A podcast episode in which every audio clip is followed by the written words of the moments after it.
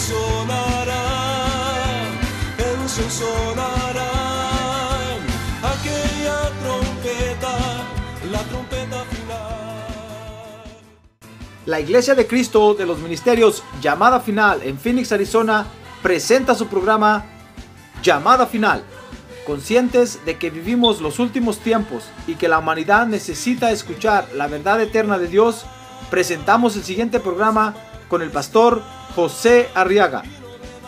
Con ustedes, el pastor José Arriaga con el mensaje de la palabra de Dios.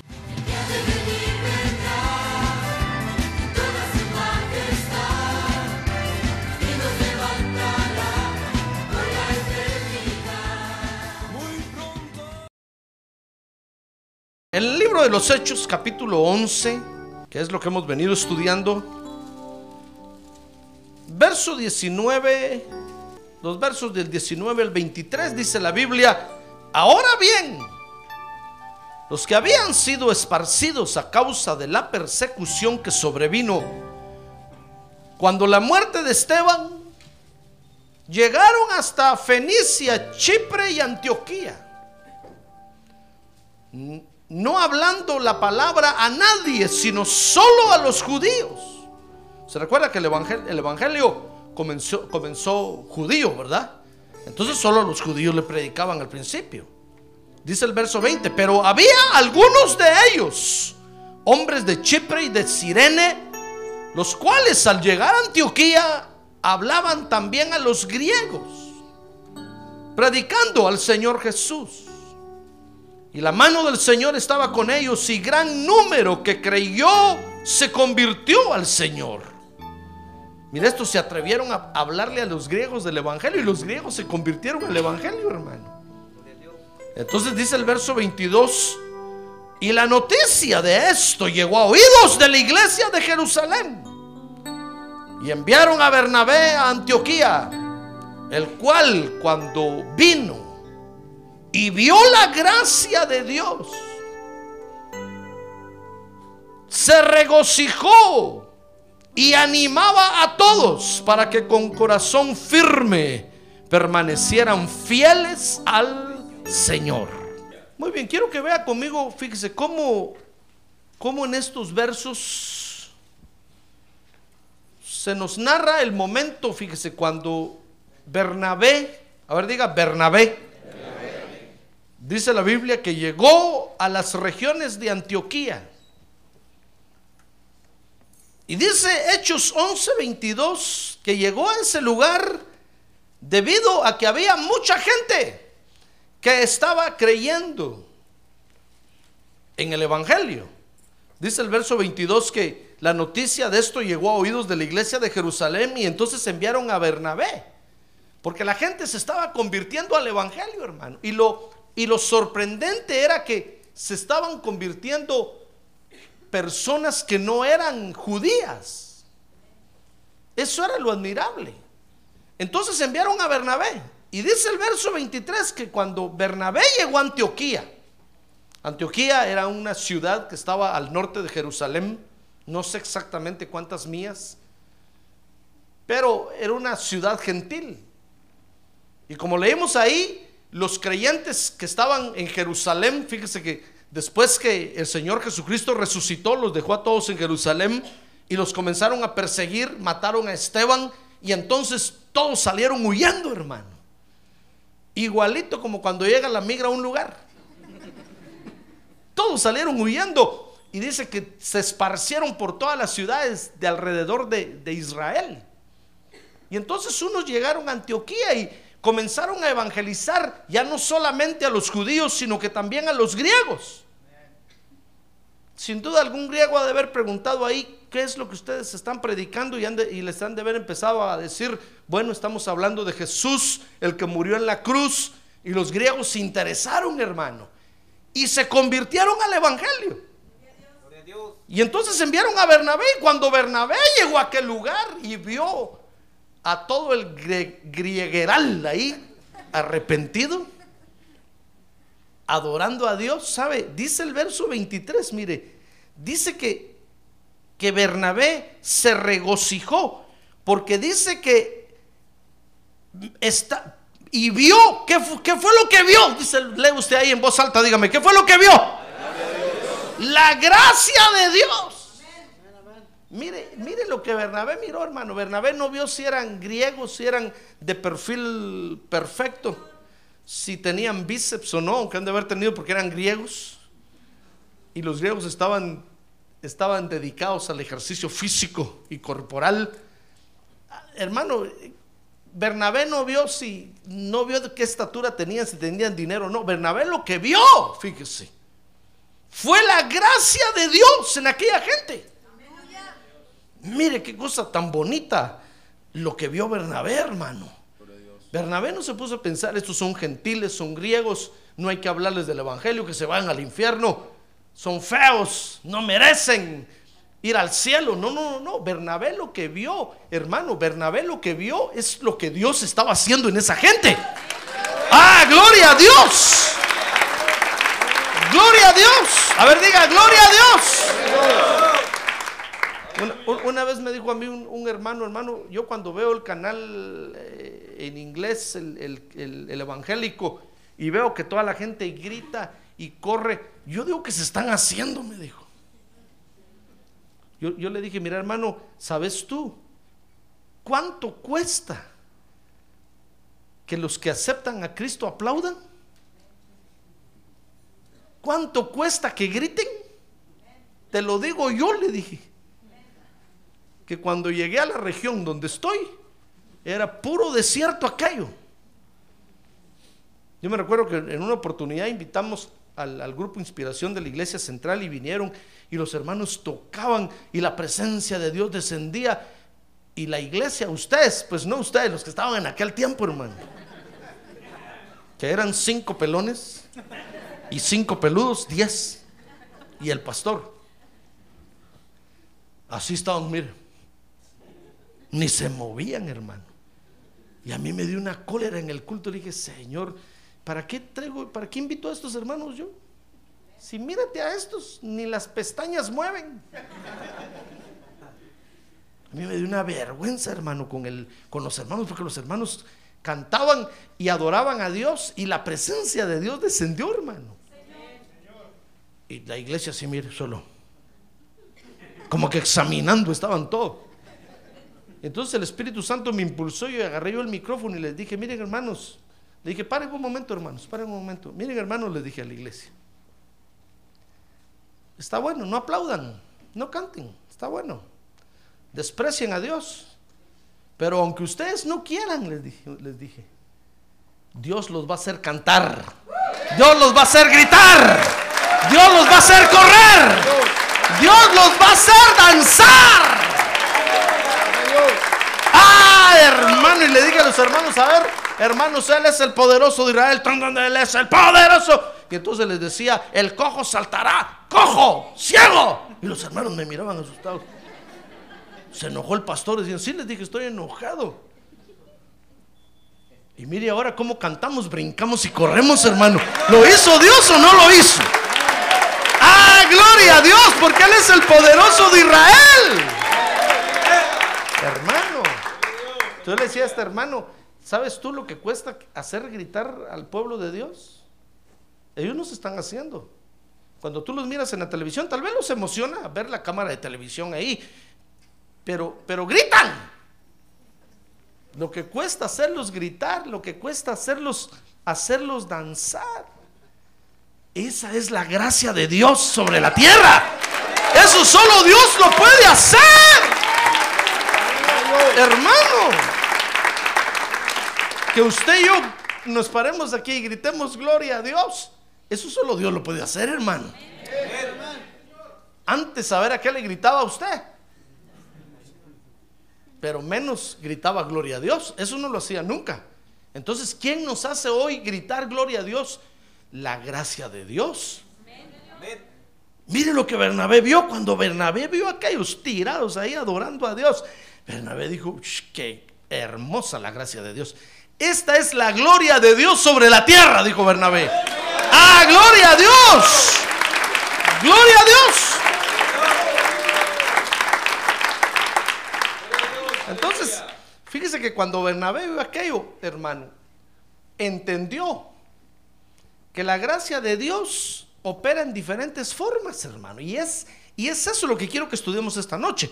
A ver, dígale que tiene un lado, ánimo, hermano, ánimo, porque el estudio va para largo y no se puede ir para atrás. ¿Ya le dijo? Bueno, porque con este acontecimiento entonces, fíjese hermano, yo quiero que, que veamos que tenemos que entender a Dios, fíjese en el hecho de que la gracia de Dios opera en diferentes formas. Si nosotros entendemos a Dios en esto, entonces dice el verso 23 que vamos a poder regocijarnos haciendo la obra de Dios. Mira el verso 23, dice que entonces Bernabé se regocijó, se regocijó y animaba a todos para que con, para que con corazón firme permanecieran fieles al Señor. Porque entonces lo que vamos a ver, fíjese hermano, es la gracia de Dios en cada quien. La gracia de Dios en cada quien.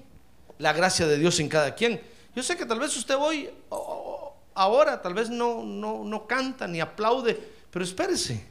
Poco a poco va a ir agarrando aviada, poco a poco, poco a poco, poco a poco. Y va a ver que dentro de poco nos va a ganar, hermano. Ah, gloria a Dios. Usted es el que va a correr aquí enfrente.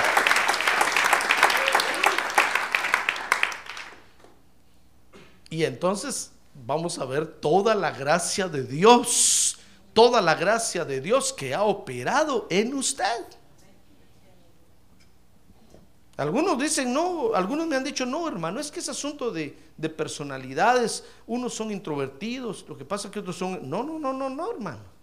Cuando el Espíritu Santo toma a alguien, lo agarra y lo hace gritar. Aunque sea callado, sea tímido, sea lo que sea, lo hace gritar para gloria de Dios. Aunque esté enfermo, esté sano, sea alto, bajo, chaparro, gordo, flaco, narigón, el Espíritu Santo lo hace gritar. Esa es la gracia de Dios. Eso fue lo que Bernabé vio. Cuando Bernabé vio aquello, dijo, dice que se admiró. Verso, ¿qué verso le dije? 23. Dice que cuando vino y vio la gracia de Dios, se regocijó. Porque estas cosas, mi estimado hermano, solo Dios las podía hacer. Por eso, por eso le he enseñado yo a que estamos en la iglesia, porque hemos nacido de nuevo, hermano.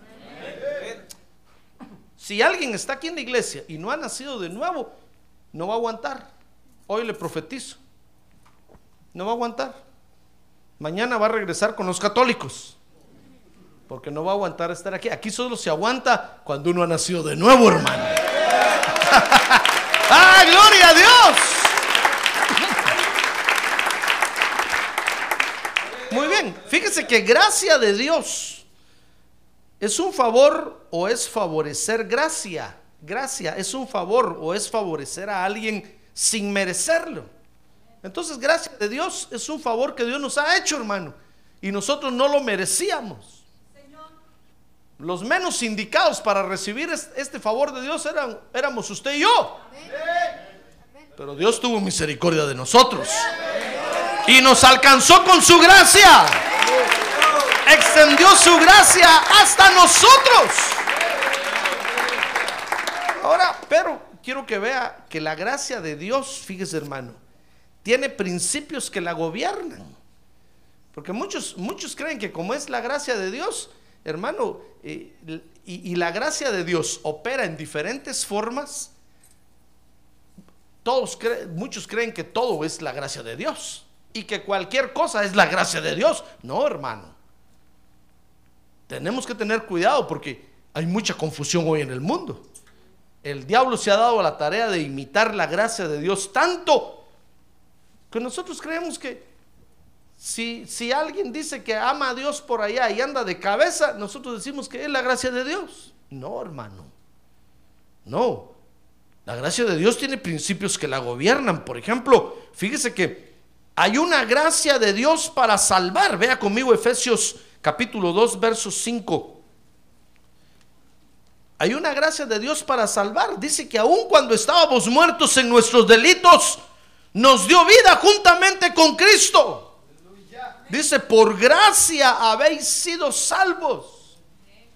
Mire, esa es la gracia de Dios para salvar. ¿Por medio de quién salva Dios? Le pregunto, ¿por medio de quién salva Dios? Por medio de Cristo. Si por allá encuentra usted a alguien que diga que, que va para el cielo, pero, pero va de la mano de, de- Pedro, de Pablo, de cualquier otro, ese no va para el cielo. Ese va para el suelo. Porque la gracia de Dios para salvar tiene un principio que se llama Jesucristo. Dios está salvando hoy, pero en Jesucristo. O por medio de Jesucristo. No por medio de cualquier cosa, hermano. Los ecuménicos se dan a la tarea de enseñar que Dios lo salva a usted en cualquier lado donde esté, crea lo que crea, media vez hable de Dios, usted ya es salvo, pero es mentira del diablo. La gracia de Dios tiene principios que la gobiernan, así como toda, todo el reino de Dios. Pues el principio de la gracia de Dios para salvar es Jesucristo.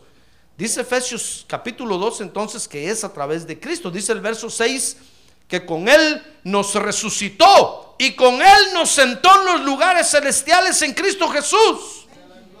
A fin de poder mostrar en los siglos venideros las sobreabundantes riquezas de su gracia por su bondad para con nosotros en Cristo Jesús. Porque por gracia habéis sido salvos por medio de la fe. Y esto no de vosotros, sino que es un don de Dios. Ah, gloria a Dios. A ver, diga, gloria a Dios. Entonces, la gracia de Dios para salvar tiene un principio. Y el principio que lo gobierna es, se llama Jesucristo. Dios no salva hoy de otra forma, hermano. No salva de otra forma. Aunque los judíos ah, digan que ellos tienen la Torah, no salva por la Torah, sino que salva por Jesucristo. Amén. ¿Comprende eso? Ese es el principio de la gracia de Dios para salvar. Pero también está la gracia de Dios para revelar, para traer revelación.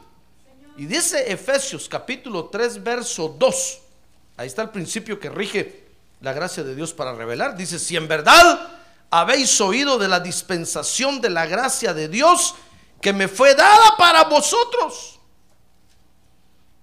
Dice el verso 3, 3, 3, que por revelación me fue dado a conocer el misterio, tal como antes os escribí brevemente, dice el verso 4 en vista de lo cual leyendo podréis, comprender mi discernimiento del misterio de Cristo. Fíjese hermano que, que hay una gracia de Dios que nos trae la revelación de Dios hoy, pero es el principio que la rige es Jesucristo. Dios no nos va a traer revelación de Él de otra forma. Si alguien por allá le dice a usted que conoce a Dios a través de las estrellas, es mentira del diablo. Si le dice que conoce a Dios a través de, de otras cosas, es mentira del diablo. El espíritu de revelación únicamente opera hoy por medio de Jesucristo. No hay otra forma de obtener revelación. No hay otra forma de obtener revelación de Dios. No hay. Sino únicamente a través de Jesucristo. Pero también está la gracia de Dios en la doctrina de Dios. Y quiero que lea conmigo Efesios capítulo 3, verso 8.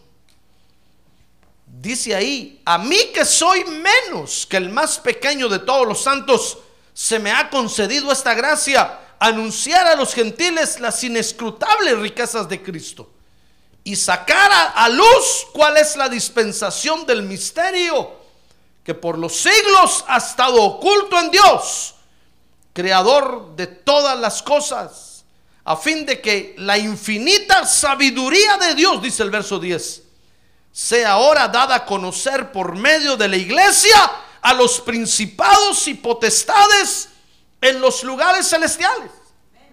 Entonces dice el capítulo 4 ahora, verso 3, esforzándoos por preservar la unidad del Espíritu en el vínculo de la paz.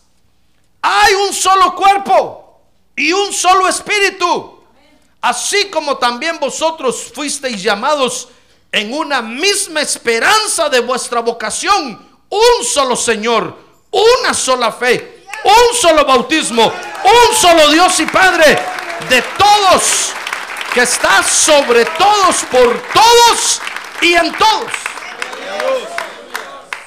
Entonces hay una gracia de Dios de doctrina, hermano. Pero que, pero que viene a través del conocimiento también del Señor Jesucristo. No hay otra doctrina.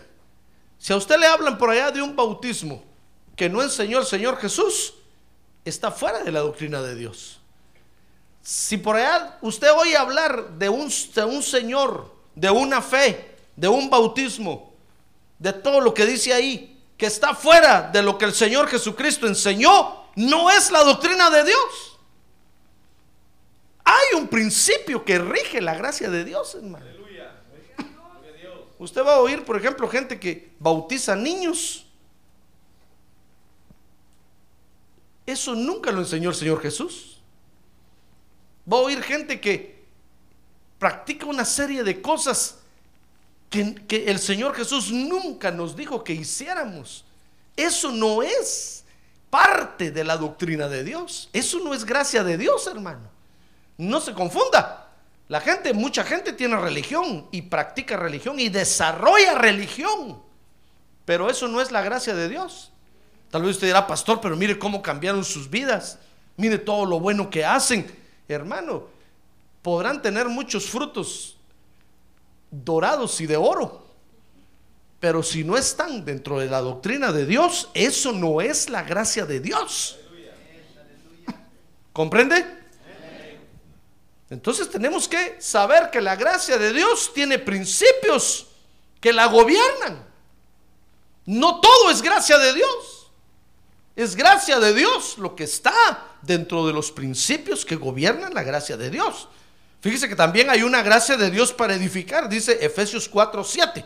Mire conmigo ahí, Efesios capítulo 4, verso 7. Dice, pero a cada uno de nosotros se nos ha concedido la gracia conforme a la medida del don de Cristo.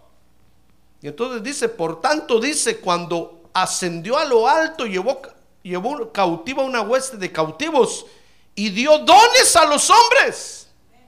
Y esta expresión ascendió, ¿qué significa? Sino que él también había descendido a las profundidades de la tierra y el que descendió es también el mismo que ascendió mucho más arriba de todos los cielos para poder llenarlo todo. Y él, dio a algunos el ser apóstoles, a otros profetas, a otros evangelistas, a otros pastores y maestros. Mire, entonces hay una gracia de Dios para edificar que está regida bajo el principio de los dones que Dios da, hermano. Dios está edificando hoy su iglesia por todo el mundo. Pero no todo el que habla forma parte de la gracia de Dios para edificar. Hay un principio que gobierna la gracia de Dios para edificar. Dios no va a edificar la iglesia hoy, hermano, a través de, de, de otras cosas, sino a través de cinco ministros apóstol, profeta, evangelista, pastor y maestro. Esas son las cinco especialidades que tiene Dios hoy para edificar la iglesia. Es el principio que rige la gracia de Dios para edificar la iglesia. Pero por ahí va a encontrar usted gente que no cree en los pastores. O otros que dicen que solo hay pastores, pero que no hay apóstoles. Otros que dicen que, que, que no hay nada de nada que todos tenemos el derecho a hablar y a opinar y a edificar como, como cada uno quiera. Hermano, esa no es gracia de Dios. Aunque usted me diga, mire pastor, pero mire cómo gritan, mire cómo cantan, mire cómo aplauden, pero, pero no está dentro del principio que gobierna la gracia de Dios para edificar. ¿Comprende? Eso no es gracia de Dios, hermano. Entonces tenemos que tenemos que conocer estas diferencias. Y está la gracia de Dios también para redimir. Dice Efesios 1.7. Fíjese que hasta para redimirnos. Dice, en Él tenemos redención mediante su sangre, el perdón de nuestros pecados, según la riqueza de qué. Ah, no, usted no está aquí. Según la riqueza de qué. De su gracia. Mire, hasta para redimirnos hay un principio de Dios que rige la gracia de redención. Dice la Biblia que cuando el Señor Jesucristo regrese a la tierra otra vez, sabe usted que pronto viene el Señor, ¿verdad? Ahorita que está a su lado, pronto viene Cristo, hermano. Prepárese. Cuando el Señor Jesucristo regrese a la tierra, va a levantar a los creyentes, sí, pero no a todos, hermano. Sino a aquellos que estén dentro del proceso de la regeneración y que hayan dado la estatura de varón perfecto. Entonces hay un principio que rige la gracia hasta para la redención. Todos creen que va a venir el Señor y se va a llevar a todos los que estén en la iglesia. No, hermano. No. Dios sabe escoger lo mejor. Por eso lo escogió a usted. Por eso me escogió a mí. Pero no a todos se va a llevar, hermano. Por eso dice la Biblia que, que antes de que el Señor venga, fíjese, en la tierra va a haber una, un movimiento de apostasía terrible, que es lo que estamos viendo ya. Gente renunciando a su fe, gente dejando, dejando al Señor Jesucristo, porque nunca nacieron de nuevo. Por eso le digo a usted, ¿por qué está usted en la iglesia? Por eso le pregunto, ¿por qué está usted en la iglesia? Porque nació de nuevo, ¿verdad? Pero hay gente que está en las iglesias y nunca nacieron de nuevo. Y pretenden estar con el Señor. Pues fíjese que a medida que se vaya acercando la venida del Señor a la tierra, mucha gente se va a empezar a salir de las iglesias. Porque nunca nacieron de nuevo para poder estar en una iglesia. Y no van a participar de la redención que el Señor va a hacer en su segunda venida. Porque hay, un principio que rige la redención, hermano. No todo es gracia de Dios. ¿Comprende? A ver, mira que está a su lado, mira que está a su lado, solo mírelo. Ahora mire aquí. Tal vez usted dirá, pastor, pero, pero el hecho de que este esté aquí es la gracia de Dios. Bueno, el tiempo lo dirá. Si está firme y de pie cuando el Señor regrese, es porque era la gracia de Dios. Ahora, si no aguantó, es porque se estaba haciendo. Y nosotros creímos que era la gracia de Dios. Entonces, hermano, ya ve que hay principios que gobiernan la gracia de Dios. Ahora, dice ahí Efesios que la gracia de Dios, dice Efesios 1.1. ¿Sabe cómo se conoce la gracia de Dios? A ver, pregúntese, ¿sabe cómo se conoce la gracia de Dios? Fíjese que dice el apóstol Pablo que la gracia de Dios se conoce en la alabanza y la adoración de los que han nacido de nuevo. Mire, dice Efesios 1.1. Vea conmigo ahí, Efesios 1.1. Dice Pablo, apóstol de Cristo Jesús, por la voluntad de Dios, a los santos que están en Éfeso y que son qué? Y que son fieles en quién? ¿O en Guadalupe? ¿O en San Martín? ¿En quién? En Cristo Jesús. Son fieles en Cristo Jesús. Entonces dice, gracias a vosotros y paz de Dios nuestro Padre y del Señor Jesucristo. Bendito sea el Dios y Padre de nuestro Señor Jesucristo que nos ha bendecido con toda bendición espiritual en los lugares celestiales en Cristo. Y entonces dice, según nos escogió en Él antes de la fundación del mundo, para que fuéramos santos y sin mancha delante de Él en amor, nos predestinó para adopción como hijos para sí, mediante Jesucristo, conforme al beneplácito de su voluntad. Entonces, ¿qué dice el verso 6? ¿Para qué? Para alabanza de la gloria de su gracia, que gratuitamente ha impartido sobre nosotros en el amado. Ah, entonces la gracia de Dios tiene una, tiene una forma para, para conocerse. Y como se conoce es en la alabanza y la adoración de los fieles en Cristo Jesús, hermano. Mire, por eso tenemos que ser muy celosos con nuestra alabanza y adoración a Dios. Porque es lo que va a dar, lo que, lo que va a dar a conocer que de veras la gracia de Dios está con nosotros, hermano. ¿Comprende? Mire, la gente, la gente podrá cantarle a Dios lo que quiera y como quiera y cuando quiera y donde quiera. Pero hay una alabanza, dice aquí Efesios, que da a conocer la verdadera gracia de Dios, hermano. ¿Quiere ser usted de, de los que de veras tienen la gracia de Dios? Bueno, entonces tiene que manifestarlo con su alabanza y su adoración. ¿Ya ve por qué tanta insistencia en que usted cante, que alabe, que adore? Porque eso va a dar a conocer la gracia de Dios. Ahora, si a usted no le gusta cantar ni adorar a Dios, quién sabe si tiene la gracia de Dios, hermano. Amén. Sí, dice la Biblia que cuando el pueblo de Israel entró a Jericó y se salieron de Jericó, fíjese que Dios les había dicho que no tomaran nada de ahí. Y hubo uno que se llevó unas cosas de Jericó porque dice que las miró, las miró muy bonitas y dijo, qué desperdicio. ¿Cómo vamos a dejar esto aquí? Se lo llevó a su casa y lo metió debajo del colchón. Y entonces Dios le dijo, le dijo a Josué, mira Josué, es que, es que hay uno ahí, ahí en Israel que tiene unas cosas escondidas. Entonces el Espíritu Santo lo fue guiando y sabe cómo hacía el Espíritu Santo para, para guiar a Josué hasta llegar a dar quién era el culpable. Porque no alababa ni adoraba. En el culto estaba con los brazos cruzados así, mire. Entonces el Espíritu Santo le dijo a José, mira, mira, mira el culto. El que no alaba y adora, ese no tiene mi gracia.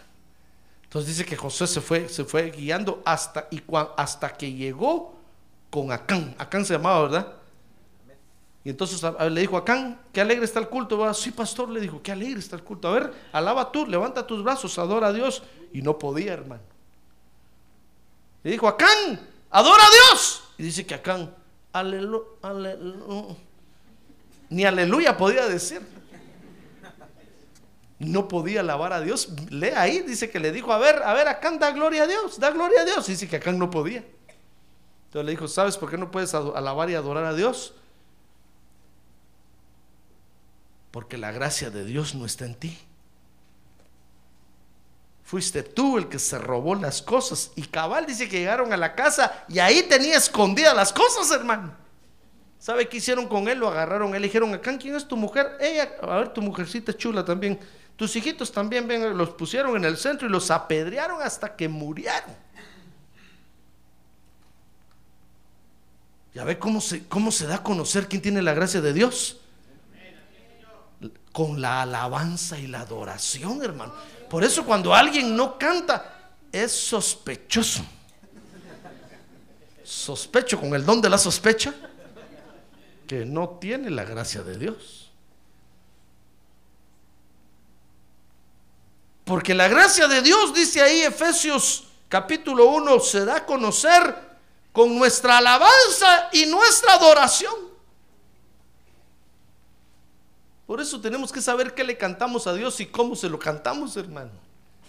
No podemos cantarle a Dios cualquier cosa. Mire, si allá afuera usted ve gente que canta cualquier cosa, que canta con la música del puente roto, le canta a Dios.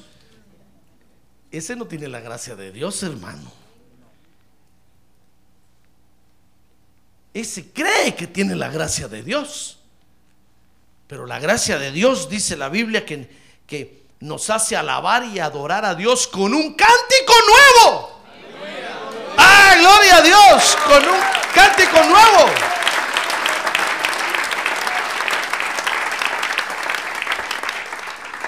Con un cántico nuevo. ¿Y sabe por qué? ¿Por qué es esto así, hermano? Porque la gracia de Dios tiene un fundamento, dice Efesios 6, 24. Lea conmigo Efesios 6, 24. Y ya no lo voy a cansar más. Vamos a entrar a estudiar ahí el libro de los Hechos. Dice Efesios 6:24. La gracia, mire cómo termina el apóstol Pablo esta carta a los Efesios. La gracia sea con todos los que aman a quién? A nuestro Señor. Ah, bueno, pero es que todo el mundo dice que ama a Dios, hermano. Ese es el problema.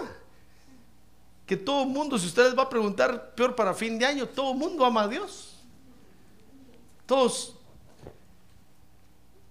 tuercen los ojos así para arriba y dicen, Dios, ah. entornan los ojos así. ah. Todo el mundo ama a Dios. Ah, pero ¿sabe, ¿sabe con quiénes está la verdadera gracia de Dios? Efesios 6, 24. Los que aman a nuestro Señor Jesucristo con un amor, ¿qué dice ahí? ¿Con un amor qué?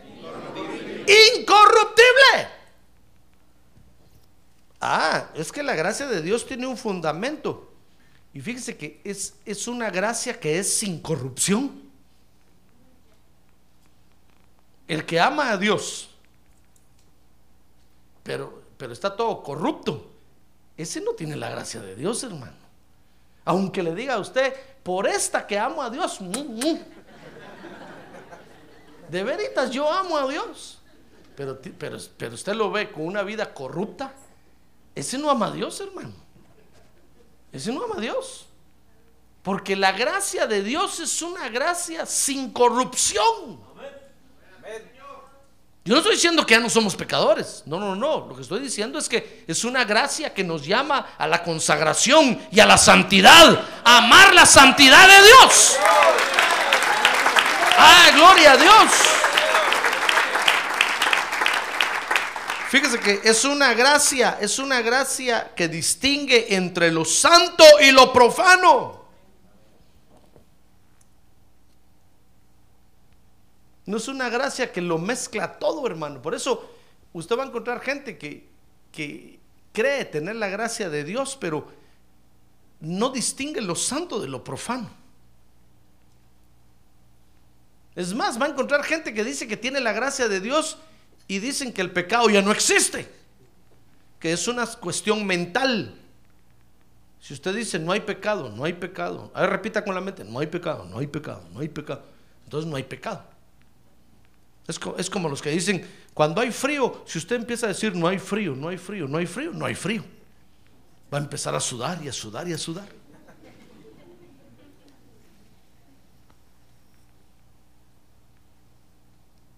No, la gracia de Dios distingue entre lo santo y lo profano, hermano. La gracia, el que tiene la gracia de Dios, distingue entre lo que le agrada a Dios y no le agrada a Dios. Amén. Entonces, ese es el fundamento de la gracia de Dios. Por eso, la gracia de Dios opera en diferentes formas, pero bajo estos principios, hermano. Si nosotros no, no notamos estos principios que rigen la gracia de Dios, nos vamos a volver ecuménicos.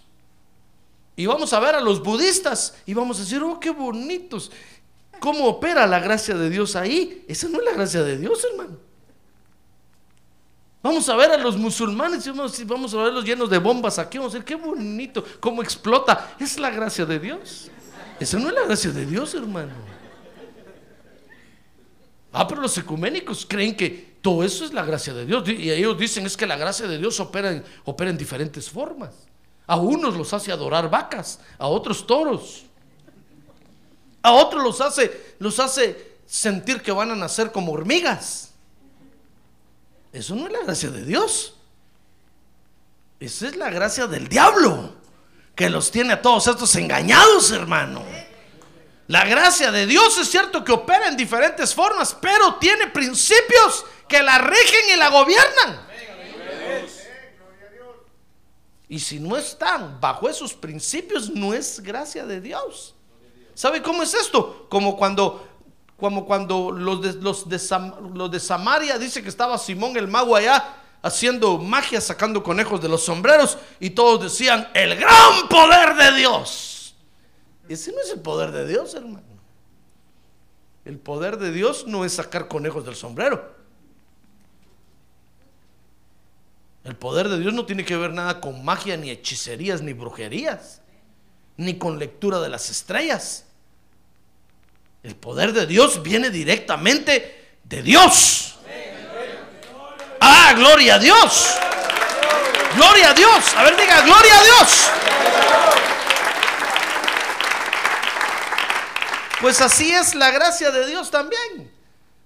Es cierto que la gracia de Dios opera en diferentes formas, pero tiene principios que la rigen, hermano. Y tiene un fundamento. El fundamento es que distingue entre lo santo y lo profano. Si usted ve por ahí a alguien que cree que tiene la gracia de Dios, pero no distingue entre lo santo y lo profano, eso no es la gracia de Dios. Eso no puede ser la gracia de Dios. Dice Hechos capítulo 11, verso 19. Ve entonces ahora conmigo lo que le sucedió ahí a Bernabé. Dice que los creyentes, dice ahí ese verso, habían sido dispersados. Dice que habían sido esparcidos a causa de la persecución. Y dice que llegaron hasta Fenicia, Chipre y Antioquía. Y no porque fueran malos creyentes, hermano, o no porque, porque tuvieran miedo, sino porque Dios usó, usó la persecución para que los creyentes llevaran el Evangelio a todas esas regiones. ¿Sabe usted que estaban todos en Jerusalén, verdad? Sí, así estaban todos y ahí estaban felices, felices y contentos. Felices y contentos, ahí estaban todos. No, se, no querían ir a otro lado. Entonces les vino una persecución y se fueron para todos lados, hermano. Y entonces yendo por todas las regiones, dice ahí que se acordaron que iban a predicar. Dice el verso 20 que comenzaron a evangelizar a todos a donde iban. Así es que si nos viniera una persecución a nosotros aquí y usted fuera a parar al rancho allá, acuérdese que tiene que predicar el Evangelio, hermano. No va a decir, oh, la migra tan fea me sacó. No, no, Dios está utilizando esos medios para que vayamos a predicar el Evangelio a, todas a todas partes. Porque por nosotros fuera nos quedamos aquí, hermano. Nadie quiere irse de aquí. Tiene usted una silla color purple, cómoda, ya no rechina cuando se mueve. Y usted no se quiere ir a sentar a un banco allá de tronco todo viejo, hermano, y duro, incómodo, y alumbrado con un candil así, leyendo apenas la Biblia. ¿Usted quiere estar aquí? Air condition.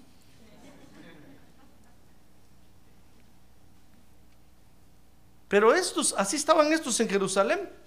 Y de repente les vino una persecución y fueron esparcidos por todas partes brincaron así para todos lados y comenzaron a predicar, dice el verso 20, Hechos 11, 20.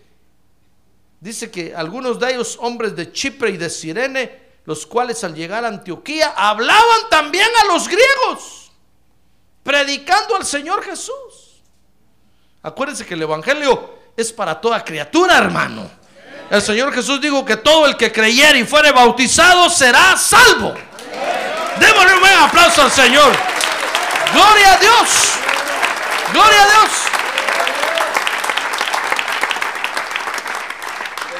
Entonces dice Hechos 11, 21, que se dieron cuenta que cuando le hablaban a los griegos de Jesucristo, el Señor hacía lo mismo con ellos, con los griegos, que lo que había hecho con ellos. ¿Comprende? Hacía lo mismo con los griegos que, lo que había hecho con los judíos, pues. Dijeron, wow, a ver, este llora, así como lloro yo, decía el judío. Cuando viene el Espíritu Santo y nos toca, los dos caemos borrachos ahí al lado de la alfombra, igualitos caemos hasta el mismo lado. Hasta el mismo clavado nos hacemos juntos así. Dijeron los judíos, Dios hace con ellos lo mismo que hace con nosotros. ¿Qué diferencia hay? Se dieron cuenta que el Señor hacía lo mismo con los griegos. Ah, pero sabe, hermano, estos comenzaron a hablarle a los griegos, pero dijeron, pero no le digamos nada al pastor. Reunámonos aquí, pero no le van a contar nada al pastor porque el pastor se va a enojar. Pero como los pastores, todo lo sabemos, todo lo conocemos, todo lo vemos. Y no porque seamos como aquel de todo lo miro, todo lo miro, no, no, no. Sino porque el Espíritu Santo nos avisa de una, de una u otra forma, hermano. De repente viene alguien aquí a decirme, pastor, ¿sabe, ¿sabe que allá en la casa de fulano y tal se están reuniendo los hermanos? Y, sabe, y están diciendo que no le digamos nada a usted. Ah, bueno, digo, entonces preparo la espada yo. Y digo, solo que los mire y les voy a cortar la cabeza.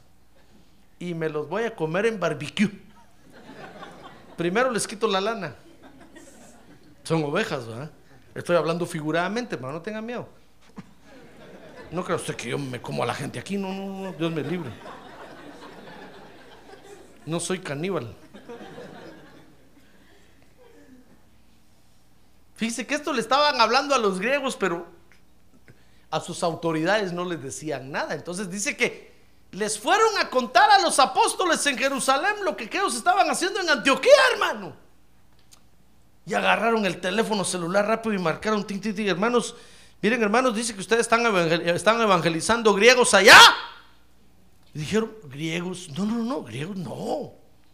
Pues algunos les hemos hablado, pero los griegos quieren filosofar, solo quieren hacer ejercicio. Eso no, no. Bueno, dijeron, dijeron los apóstoles. Vamos a, vamos a ir a ver qué está pasando allá. Entonces dice que se enteraron. Mira el verso 22, para que no crea que estoy hablando nada más. Dice, y la noticia de esto llegó a oídos de la iglesia en Jerusalén. Y como ahí estaban los apóstoles del Cordero, entonces dice que enviaron a Bernabé a Antioquía. Le dijeron, a ver, ven para acá Bernabé, que quiere decir hijo de consolación. Entonces le dijeron, mira, vete a Antioquía, por favor, aquí está tu boleto del, avión, tus gastos pagados y han de echar un ojo a ver qué están haciendo los hermanos allá. Porque no nos han informado nada y dice que están evangelizando a los griegos. Y no tienen que hablarle a los griegos. Entonces se fue Bernabé para, se fue Bernabé a Antioquía. Entonces dice el verso 23 que Bernabé, cuando Bernabé llegó, ¿sabe qué fue lo que vio? ¿Qué fue lo que vio? La gracia de Dios, hermano. ¿Sabe qué hizo Bernabé? Bernabé lo que hizo fue agarrar los principios que gobiernan la gracia de Dios y dijo, muy bien, a ver, griegos, ¿ustedes aceptaron a Cristo como Salvador? Sí. ¿Se bautizaron en agua? Sí. ¿Hablan lenguas? Sí. Dijo Bernabé. ¿Se separaron del pecado? Sí. Wow, dijo Bernabé, estos están en la gracia de Dios creen en las escrituras, amén. Danzan cuando cantan, amén. Wow, dijo Bernabé. A ver, alaben a Dios. Empezaron a adorar a Dios. Te adoramos, Señor, te adoramos. Dijo Bernabé, estos están igual que nosotros. Hasta mejor les sale que nosotros. ah, gloria a Dios, hermano. Gloria a Dios.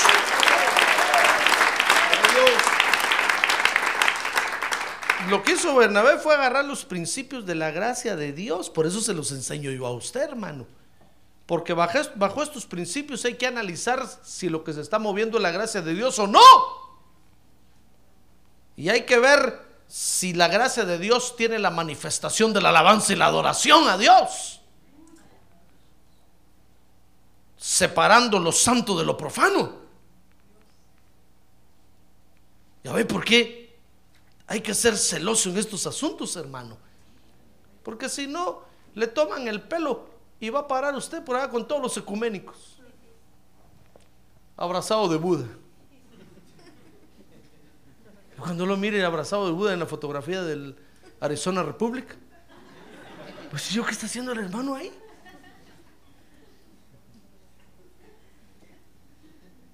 Una vez me enviaron como una invitación y decía, pastor, lo invitamos a orar con todos los pastores. Yo dije, Señor, déjame ir a esa oración. Vamos a orar por la ciudad, vamos a orar por no sé qué, por no sé cuánto. Dije, oh, muy bien, Señor, ¿qué si no sé qué pasó que ya no firman? Después me acordé, dije, la oración no fui. Van a decir, ese pastor José Herrera es un carnalote.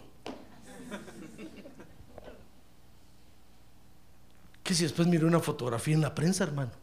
Y estaban todos orando y decía, pastores, en inglés, pastors, eh, Metropolitan Area, pastors, meeting.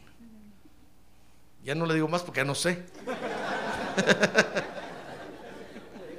¿Qué si el que estaba haciendo la oración, un pastor, al lado de un indio apache, hermano? Un indio apache con plumas y todo así. Y el indio apache, "Oh, oh, oh, oh, oh". y aquel con las manos levantadas.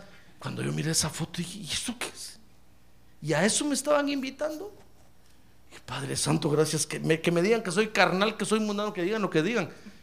Pero no soy ecuménico. Estos reunidos con tu hermano.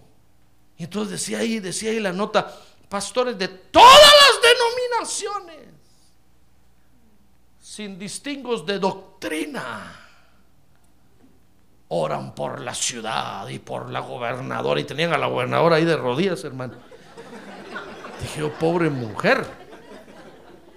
Estos ecuménicos. ¿Qué tal si voy yo ahí? Salgo en la foto así, mira. Pero si me ponen a hacer la, la oración, hermano. Dije, ve lo, que, ve lo que habían preparado estos. Y no dicen nada. Gracias, Señor, le dije, porque me libraste. Ahora ya los conozco mosco. Otra vez que me invitan, digo, no, yo no soy ecuménico. Yo adoro a Dios con los que tienen la gracia de Dios. Ah, gloria a Dios, hermano. Con los que tenemos la verdadera gracia de Dios.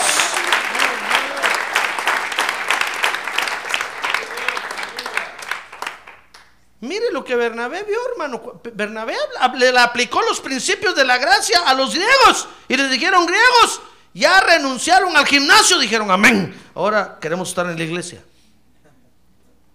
No que hacer ejercicio sea malo, es bueno. Pero hay que adorar a Dios antes que hacer ejercicios, hermano. Eso, léalo ahí, Pablo se lo dice a Timoteo. Porque Timoteo tenía ancestros griegos. Su padre era griego. Y Dios lo llamó al ministerio y comenzó a pastorear y de repente le comenzó el gusanito, la cosquillita de ir a hacer ejercicios. Y ya no iba a la iglesia por estar en el gimnasio. Entonces le, fueron a decir, apóstol Pablo, ese, Timoteo en el gimnasio vive. Entonces Pablo le tiene que escribir y dice, mira Timoteo, por favor, aplícate en la lectura. Estudia las escrituras. Eso es lo que tienes que hacer. Fortalécete en la gracia que hay en Cristo Jesús. Y deja de estar haciendo ejercicios. Haz ejercicios cuando puedas. Pero los primeros ejercicios que tienen que hacer, que tienes que hacer son los ejercicios de la gracia de Dios. Entonces, Bernabé, ¿comprende lo que Bernabé hizo? Le aplicó los principios de la gracia de Dios, hermano. Y cuando vio que los griegos habían respetado y estaban dentro de los límites de la bendita gracia de Dios, entonces Bernabé, hermano, dice que se regocijó. Porque se dio cuenta que la gracia de Dios de veras había alcanzado a los gentiles, hermano. Por eso, si usted lee al apóstol Pablo en los Hebreos, dice el apóstol Pablo, ahí miren hermanos, por favor tengan cuidado, que ninguno de ustedes haya recibido la gracia de Dios en vano. Porque podemos recibir la gracia de Dios en vano, hermano. Es decir, podemos recibirla y después tirarla. La gracia de Dios tiene, tiene principios que la gobiernan. Y tenemos que estar velando que la gracia de Dios que hemos recibido nosotros se mantenga dentro de esos principios. Mire, Bernabé se regocijó, verso 23, cuando vio la gracia de Dios. Bernabé dijo, uh, qué bonito esto. Solo Dios podía hacer esto. Gente pagana que deja el paganismo y se voltea a adorar al único Dios verdadero. Gente mundana que deja el mundo y se vuelve a adorar al Dios verdadero.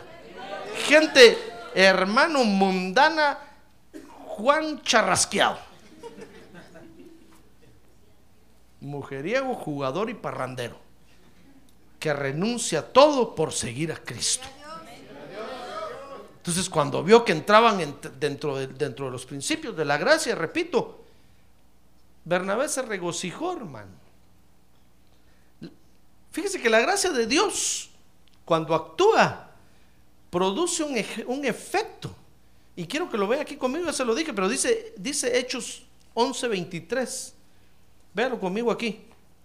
Dice que Bernabé, ¿qué le pasó? Se regocijó. A ver, diga, se regocijó. Fíjese que, que la gracia de Dios, cuando actúa, hermano, tiene la virtud de producir gozo, ánimo y firmeza en la fidelidad al Señor.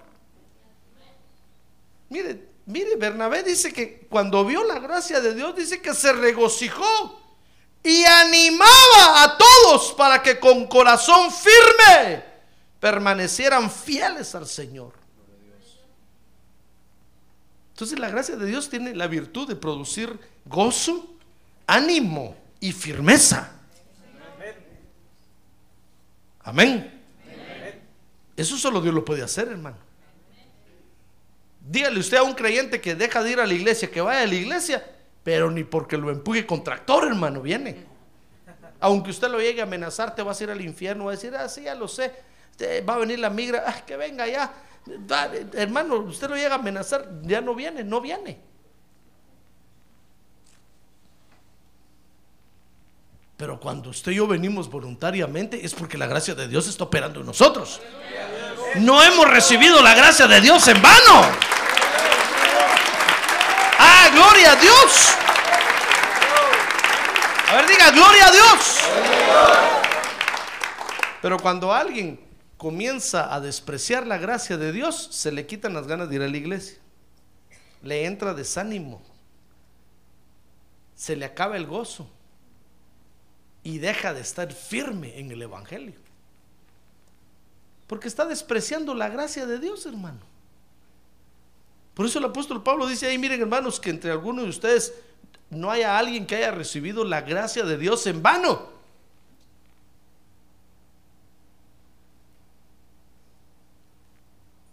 Porque no se le van a ver los frutos de la gracia de Dios por ningún lado. Amén. Dice entonces que le, le produjo regocijo, ánimo y firmeza. Y dice, mire, dice el verso 24, así como estaba Bernabé. Lea Hechos 11, 24. Mire cómo estaba Bernabé. Dice que Bernabé era un hombre bueno, lleno del Espíritu Santo y de fe. Lleno del Espíritu Santo y de fe. Eso es- ese es el fruto de la gracia de Dios. Dice el verso 24 que además la gracia de Dios permite que otros se agreguen a la iglesia, hermano. Lea ahí el verso 24. Dice, y una gran multitud, dice al final, ¿qué dice? Fueron agregadas al Señor. Porque nosotros no estamos recibiendo la gracia de Dios en vano, hermano. Entonces comenzamos a tener ánimo en la obra de Dios. Comenzamos a ser firmes en la obra de Dios. Comenzamos a regocijarnos en la obra de Dios. Y eso atrae a otros. Eso atrae a otros, hermano. Pero cuando nosotros despreciamos la gracia de Dios, nos va a pasar como aquellos hermanos que les, que les conté una vez, se lo voy a contar otra vez. Fíjense que estaba el culto y, llegó un hermano al culto, pero llegó a las, a las 8.20, 8.25, corriendo. Y entró y se sentó hasta atrás. Esto es real, hermano. Y al lado de él había otro hermano. Y se sentó y se empezó a sacudir así, como quien dice, para que el pastor me mire que ya vine. Y entonces le dijo al hermano, hola, ¿qué tal? ¿Ya veniste? Sí, ¿y por qué tan tarde? "Oh, es que el tráfico, accidentes, sí, el freeway, la policía. Ah, bueno, le dijo, ¿y cómo te va? Pues aquí, le dijo, medio regular. Yo también así estoy, le dijo. Vámonos de aquí mejor. Se salieron, hermano. Imagínense cómo estaban los dos. llenos de la gracia de Dios. Llenos de la desgracia estaban esos. Que si en la madrugada sonó el teléfono del pastor, hermano. Y el pastor me dormió. Aló, aló, aló. Pastor, pastor, pastor. Ah, ¿qui- ¿Quién es? Dijo el pastor. Aló, ¿qué pasó? Hermano, hermano, pastor. Hermano, pastor. Soy yo, hermano, pastor. Aló, ¿qué pasó? ¿Quién se murió? ¿Qué te pasó? Aquellos dos bien borrachos, hermano. A las 3 de la mañana. En un bar llamando al pastor. Y decía, pastor, predíqueme, pre- que la policía te voy a enviar sin vergüenza. Digo el pastor, que predíqueme ni qué. Perdóneme, pastor. Si usted desprecia la gracia de Dios, va a venir a la iglesia y en lugar de animar a los hermanos, los, los va a desanimar. Por eso cuando usted encuentra a un desanimado por ahí, aléjese, hermano. Si no se lo va a llevar, se lo va a llevar con él.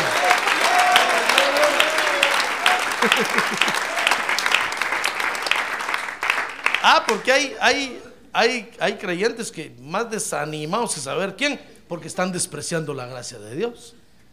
Desprecian la presencia de Dios. Desprecian. Y entonces se mantienen todos desanimados. No tienen gozo.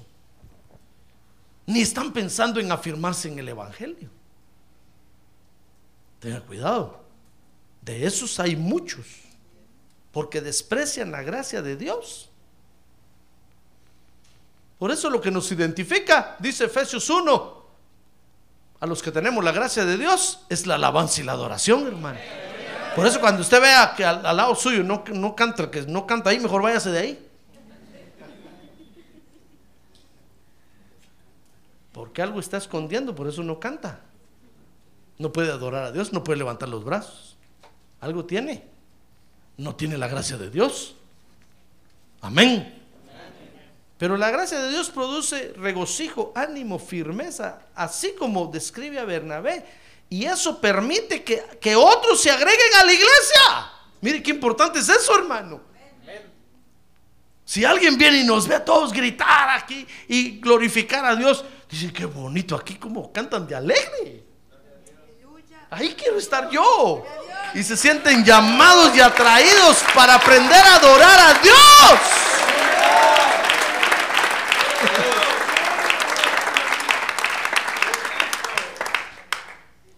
Pero si estamos desanimados, estamos pensando en la última vez que vengo a la iglesia, es la última vez. Ya el domingo no me ve el pastor aquí. En lugar de pensar en afirmarnos, pensar en que nos vamos, ¿usted cree que eso atrae a otros? No, saca, en lugar de traer, saca a muchos hermanos.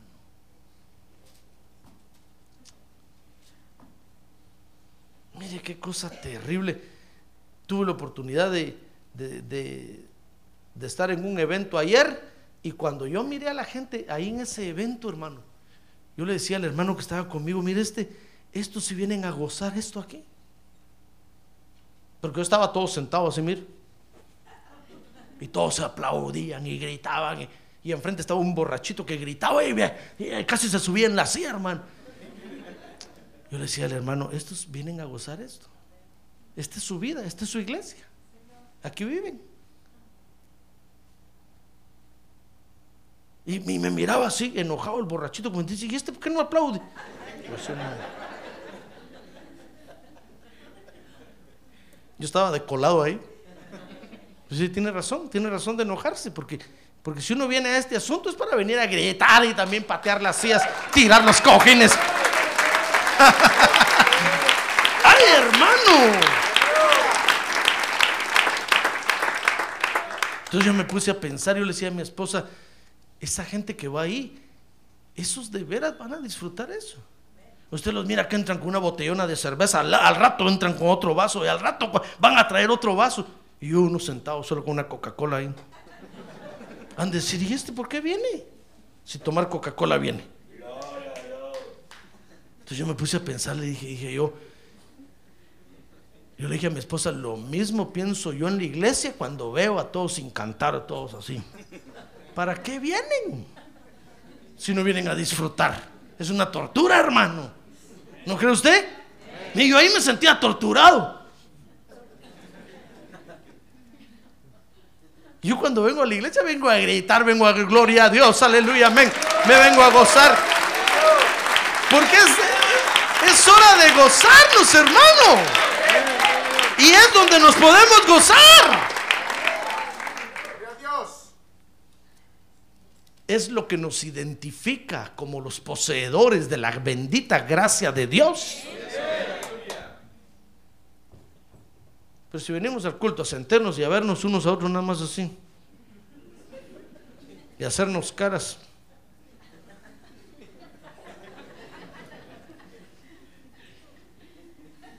Si ya viste a la fulanita. ¿Se cree que otros que vienen nos miran van a decir, uy, qué feo aquí?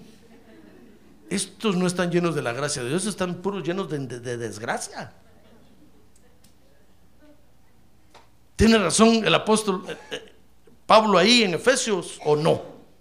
Tiene razón, hermano. Lo que nos identifica como poseedores de la gracia de Dios es, es el regocijo, el ánimo. Somos, somos personas siempre de ánimo levantado, con ganas de vivir para Dios. Ah, gloria a Dios, gloria a Dios.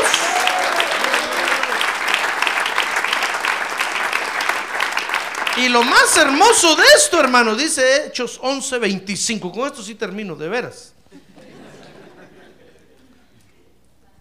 Hechos 11:25. Dice, y Bernabé salió rumbo a Tarso para buscar a Saulo. Y cuando lo encontró, lo trajo a Antioquía. Mire para dónde se lo llevó. Le dijo, Saulo, ¿qué estás haciendo aquí? Encontré una iglesia donde está la gracia de Dios. Todos ahí están bien animados, firmes en el Evangelio y alabando y adorando a Dios. Mire, dice que encontró a Saulo. ¿Se acuerda de Saulo, verdad? Es el apóstol Pablo, hermano. Allá estaba el pobre Saulo, todo triste, hecho pedazos porque nadie lo quería. Y Bernabé lo fue a encontrar y le dijo, vente, Saulo. Encontré una iglesia, lo llevó a Antioquía y se reunieron con la iglesia por todo un año. Y enseñaban a las multitudes y a los discípulos se les llamó cristianos por primera vez en Antioquía. ¡Ah, gloria a Dios! A ver, diga, gloria a Dios.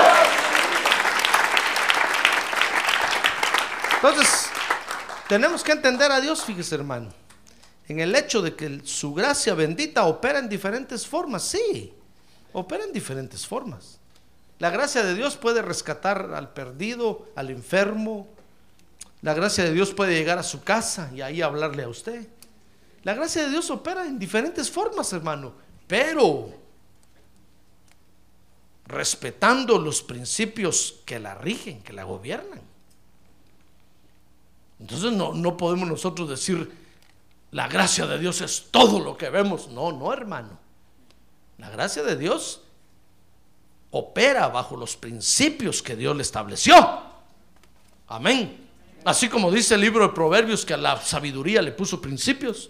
Así como dice el libro de los Hechos que al hombre le fijó límites también para su habitación y su morada. También a, la- a su gracia le puso límites y le puso principios. Porque así es Dios, hermano.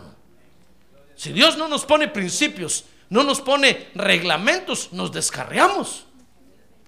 Por eso es que nos dejó su bendita palabra. Y su palabra nos rige y nos gobierna y nos orienta. ¡Ah, gloria a Dios! Gloria, a ver, diga, gloria a Dios. Entonces lo mismo sucede con su gracia. Porque la gracia de Dios jamás confunde lo santo con lo profano. Por eso que se le quede, la gracia de Dios tiene un fundamento que es que distingue lo santo de lo profano, hermano. Amén. Amén. Cierre sus ojos. Cierre sus ojos. ¿Con qué razón Bernabé cuando vio aquello se regocijó? ¿Cómo no se iba a alegrar, hermano? Si todos aquellos estaban dentro de la gracia de Dios? La gracia de Dios los había cambiado. Porque Bernabé se dio cuenta que estaban dentro de los límites y bajo los principios que rigen la gracia de Dios. Entonces, aunque eran griegos, no eran judíos, pero estaban, habían recibido la gracia de Dios. Bienaventurado usted que también recibió esa gracia de Dios, hermano. Pero tenemos que aprender y tenemos que entender a Dios. Que Dios, la gracia de Dios opera en diferentes formas, pero siguiendo los principios que rigen la gracia de Dios. Eso es lo que tenemos que entenderle a Dios. Quisiera usted decirle gracias Dios porque tu gracia opera en mi corazón, porque tu bendita gracia opera en mi vida, opera en mi mente, opera en todo mi ser. A ver, quiere ponerse de pie, levantar su mano en alto y decirle gracias Señor, porque tu gracia bendita opera en mi vida. Gracias porque tu gracia me ha cambiado. Y tu gracia ahora me anima. Tu gracia ahora me llena de gozo. Tu gracia ahora reina sobre todo mi ser. Dígale gracias Señor.